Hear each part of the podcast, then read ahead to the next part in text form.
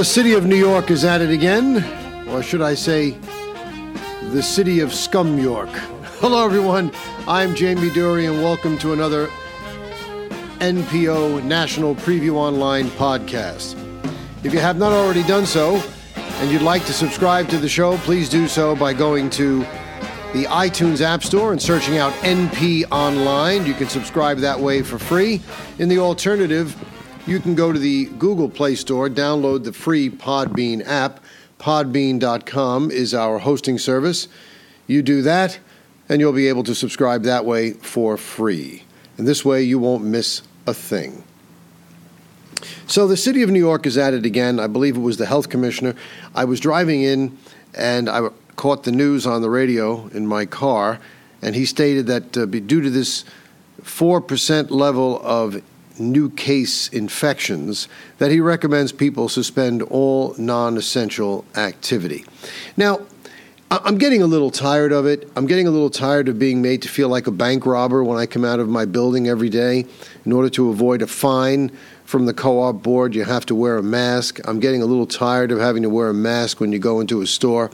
I mean, if you listened to my show yesterday, you know just what a crock of fertilizer this is.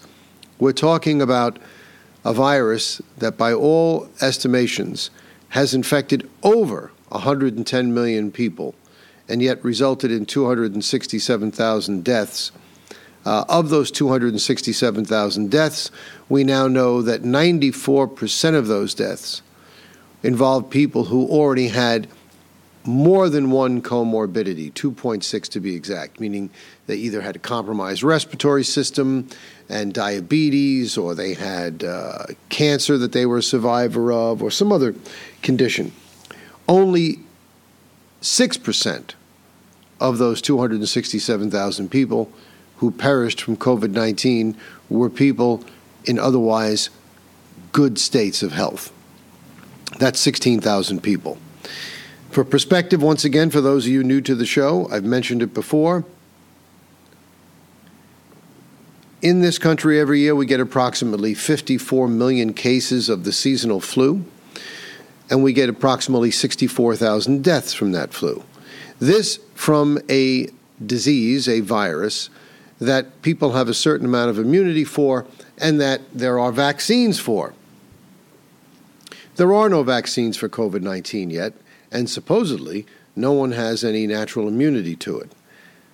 So the notion that with 110 million people, we've only had 267,000 deaths, and of those 267,000, 94% were people already in compromised states of health does not really speak to a pandemic of a historical nature on the order of the bubonic plague, which wiped out a third to a half the population of Europe when it passed through in the, in the first millennium and the second millennium. This is nonsense that we're going through here. This is just a ruse to be able to control the population, and that mask is a constant symbol of fear to intimidate you. Through the artifice of this COVID 19 hoax, they have been able to manipulate you into a variety of behaviors you otherwise never would have engaged in. They've gotten you to act like timid little cowards. They've gotten you to act like sheep. They've gotten you to go into a mail in ballot scenario so they could spike the votes and compromise things, and more on that in due course. And this is not conspiracy theory, ladies and gentlemen. We've got the facts now coming out in droves. The same people who go to the store, wait on those stu- two stupid footprints, like I've said in the past, and touch things all the time, had no problem with that, but they couldn't go into a ballot location, get a piece of paper that nobody had ever touched before, check it off with a pen, and leave.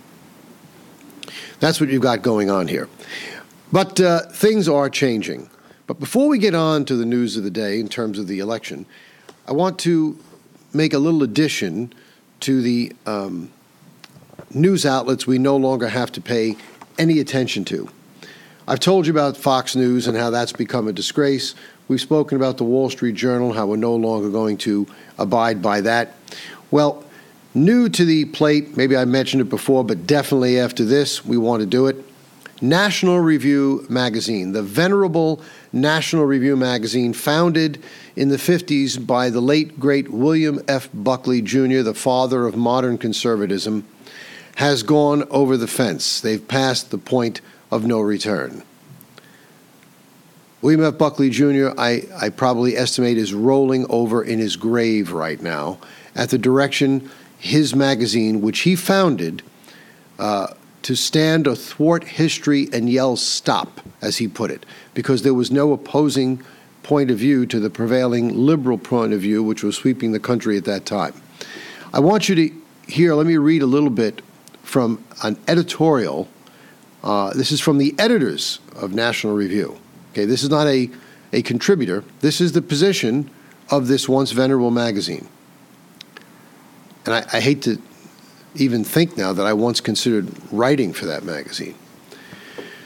President Trump said the other day he'd leave office if he loses the vote of the Electoral College on December 14th. This is not the kind of assurance presidents of the United States typically need to make, but it was noteworthy given Trump's disgraceful conduct since losing his bid for re election to Joe Biden on November 3rd. Behind in almost all the major polls, Trump stormed within a hair's breadth in the key battlegrounds of winning re election, and his unexpectedly robust performance helped put Republicans in a strong position for the post Trump presidency era. era. This is not nothing, but the president can't stand to admit that he lost, and so has insisted since the wee hours of election night that he really won and won by a lot. There are legitimate issues to consider after the 2020 vote about the security of mail in ballots and the process of counting votes. Some jurisdictions bizarrely take weeks to complete their count, but make no mistake, the chief driver of the post election contention of the past several weeks is the petulant refusal of one man to accept the verdict of the American people. And that's only part of it. National Review, you've got some pair of balls to make a statement like that. You're supposed to be the stalwart. You're supposed to be the conservative voice. When Buckley was alive, it was the leading conservative voice. It was the voice that everyone turned to for leadership. He's petulant. Trump is petulant because he won't acknowledge a, that, uh, a, a defeat that never occurred because he was robbed. If he's petulant, you people are benighted buffoons more and more there's evidence coming out. I don't know what it is about the American media in this country that they just don't simply have the sand anymore to report facts. Are you that afraid of criticism from the left that you can't bring yourself to report facts that I now have to turn to Sky News of Australia to hear contemplative journalistic thought? And we will be putting a link up to a clip from Sky News uh, that took place the other day. Sky News is a is a uh, British concern and Australia concern. They have a British version of Sky News, which I think is a little more left, more along the lines of the BBC, although the BBC is very left. But Sky News in Australia seems to be extremely conservative, or at least very, very unbiased or middle of the road. It may sound conservative because everything you hear is so left, but um, Sky News really has their head uh, screwed on right. They have a decent perspective. And I can't believe that the idiots who run National Review can't realize that if this thing is allowed to go forward, this theft is allowed to take place, no Republican will ever win an election again particularly at a presidential level. This is fraud on a grand scale.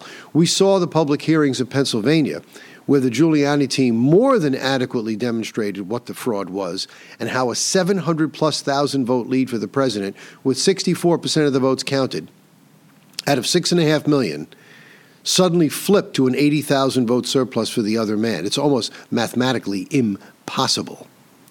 And now we saw similar hearings in the state of Arizona yesterday, which scared people. And now, as a result of my reporting, I told you uh, reporting on things that were listed in the Epoch Times and other places, how Georgia, no question. Now, there may have been more egregious things done in places like Michigan, where you had truckloads of hundreds of thousands of ballots being dumped, and in Pennsylvania, where you had this hanky panky going on in Philadelphia and Pittsburgh. But in terms of absolutely easily provable fraud, you can't get any easier than Georgia. A lot of things have taken place, but I'm going to reiterate just two points which absolutely prove or should prove to the satisfaction of any reasonable jurist that Georgia was won by Trump. You've got Sidney Powell identifying 96,600 absentee ballots. These are ballots that are ostensibly requested by a voter, and they were counted. Yet there's no record of those ballots ballots having been mailed back and returned to the state of Georgia. So, in other words, these ballots were requested, but they were never requested by the voter. They were simply generated through a fraudulent request by people seeking to undermine the election, filled out by these people, and then submitted and counted. They never went through the mail in receiving process. Those are 96,000 ballots. Those ballots can be identified because they have names attached to them, and they should automatically be null and void. I'll guarantee you over 75% of them are all for Biden, if not more. And we know that the margin of victory in Georgia is 12,000 votes. That would give the election to Trump. But there's still more. Matt Braynard, a brilliant statistician who had worked on the Trump campaign in 2016 but had no connection with it this time around, has identified over 23,000 voters, not ballots, voters, voters who filed national change of address registry forms with the with the U.S. Post Office, indicating they were leaving Georgia and moving to another state. In further support of this, Mr. Braynard can produce for you the voter registration cards of those 23,000 individuals in the states they currently reside in, which is not Georgia. He can show you that they voted in those states. And he can show you that they voted in the state of Georgia. Those 23,000 people, their ballots, have to be disallowed. That also gives the state of Georgia to Donald Trump. So Donald Trump doesn't have 232 electoral votes, as they want you to believe, and Biden doesn't have what they're giving him. Just with the state of Georgia alone, Donald Trump now has 248. That is 22 shy of winning the presidency. We saw what went on in Arizona. We've yet to see a, similar hearing in Michigan, but I suspect something is happening there. Wisconsin is even closer. But in Arizona, we have more than ample evidence to cast serious doubt on the election there. Arizona is 11 votes. That puts the president at 259. But even without Arizona, I think the case in Pennsylvania is easily provable because of the constitutional issues that uh, Mr. Dershowitz raised. So even without uh, Arizona, the 248 becomes 268 with Pennsylvania's 20. And then we have this today, uh, reported among other places in the Epoch Times from the White House press secretary Kayleigh McEnany. Uh, she's speaking with members of the media. This was a um, excerpt from that reported on. She said the state to watch this week is the state of Nevada. This was reported today. I have it here for you. Apparently, the Trump team has been looking to get granted discovery, and they now have been granted it. A judge overseeing the case last week ruled that the Trump campaign can depose, depose up to 15 witnesses. Jesse Binnall, the Trump campaign lawyer, told the judge the witnesses include whistleblowers who will provide testimony, quote, showing that overnight the disks that were used to hold votes would magically have votes appear and reappear on the same disk. When the judge granted the depositions, McEnany said our two attorneys were suddenly matched by 10 attorneys from Perkins and Coie who did the Fusion GPS dossier. You know, that phony dossier that talked about Trump going to uh, a hotel in Moscow and paying prostitutes to urinate on a bed? Ridiculous. But there is still more. Binnall told Newsmax this is the Trump attorney, after the judge's ruling that the evidence that they're going to be presenting is going to be extremely compelling. It would be very, very strong and show that at the end of the day, the state of Nevada was ultimately wrong when they certified the election for Joe Biden, because in fact, Donald Trump is the one who won in Nevada. There's other statistical analysis by pollster uh, Patrick Basham that indicates that when a Democrat gets less than 70% of the Hispanic vote, he cannot win the states of Arizona, Nevada, Florida, or New Mexico. Trump got 35% of the Hispanic vote. He won Florida. How is it that he loses Arizona, Nevada, and New Mexico?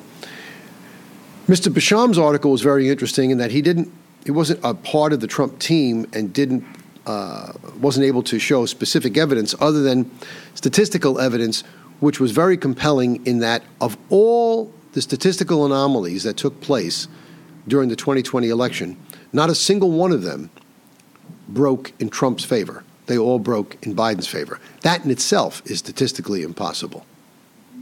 So there's a lot going on, ladies and gentlemen. Now, Nevada has six votes, and there are many, many instances of people who voted uh, in Nevada who have moved out of Nevada. So, with those six votes, that puts Trump at 275. Now, if you want to say that he doesn't win the state of Pennsylvania. There's still Wisconsin. There's still Michigan out there. But what I'm trying to tell you is you are being dispirited the same way the polls dispirited you. The polls, the polls, the polls. I keep hearing the polls. Let's go back to that stupid remark by the people at National Review.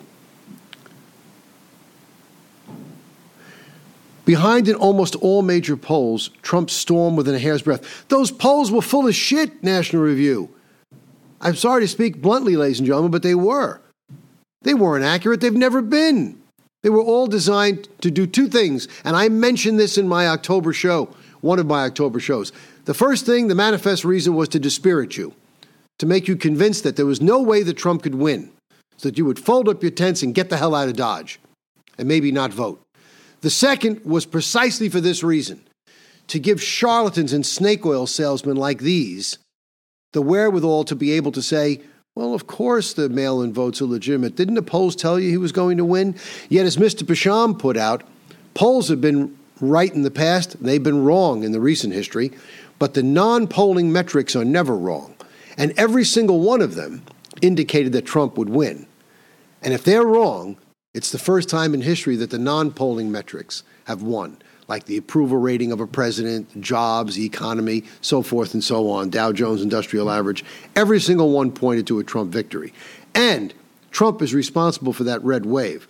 It's the people, the idiots, that think they know more than anyone at National Review who can't admit to themselves that this thing was stolen. And for a magazine that supports, purports to be the conservative voice in this country, to represent conservatism and Republicans, so quick to surrender to this fraud, which would make it virtually impossible for any of the people that they say they support to ever win election again is beneath contempt. I call upon everyone within the sound of my voice to add National Review magazine, that once grand old lady of conservative publications, to the ash heap of history. Cancel your subscription.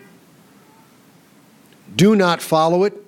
Bring it to its knees because it's obvious to me that when William F. Buckley went to the grave, he took National Review with him. Keep your hopes up. This is far from over. This is far from over.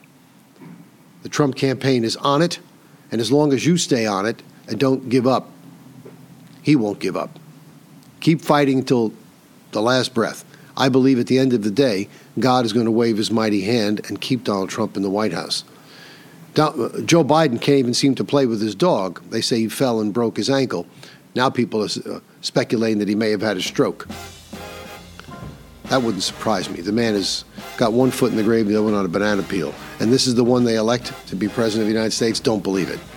Don't believe it. Can't happen.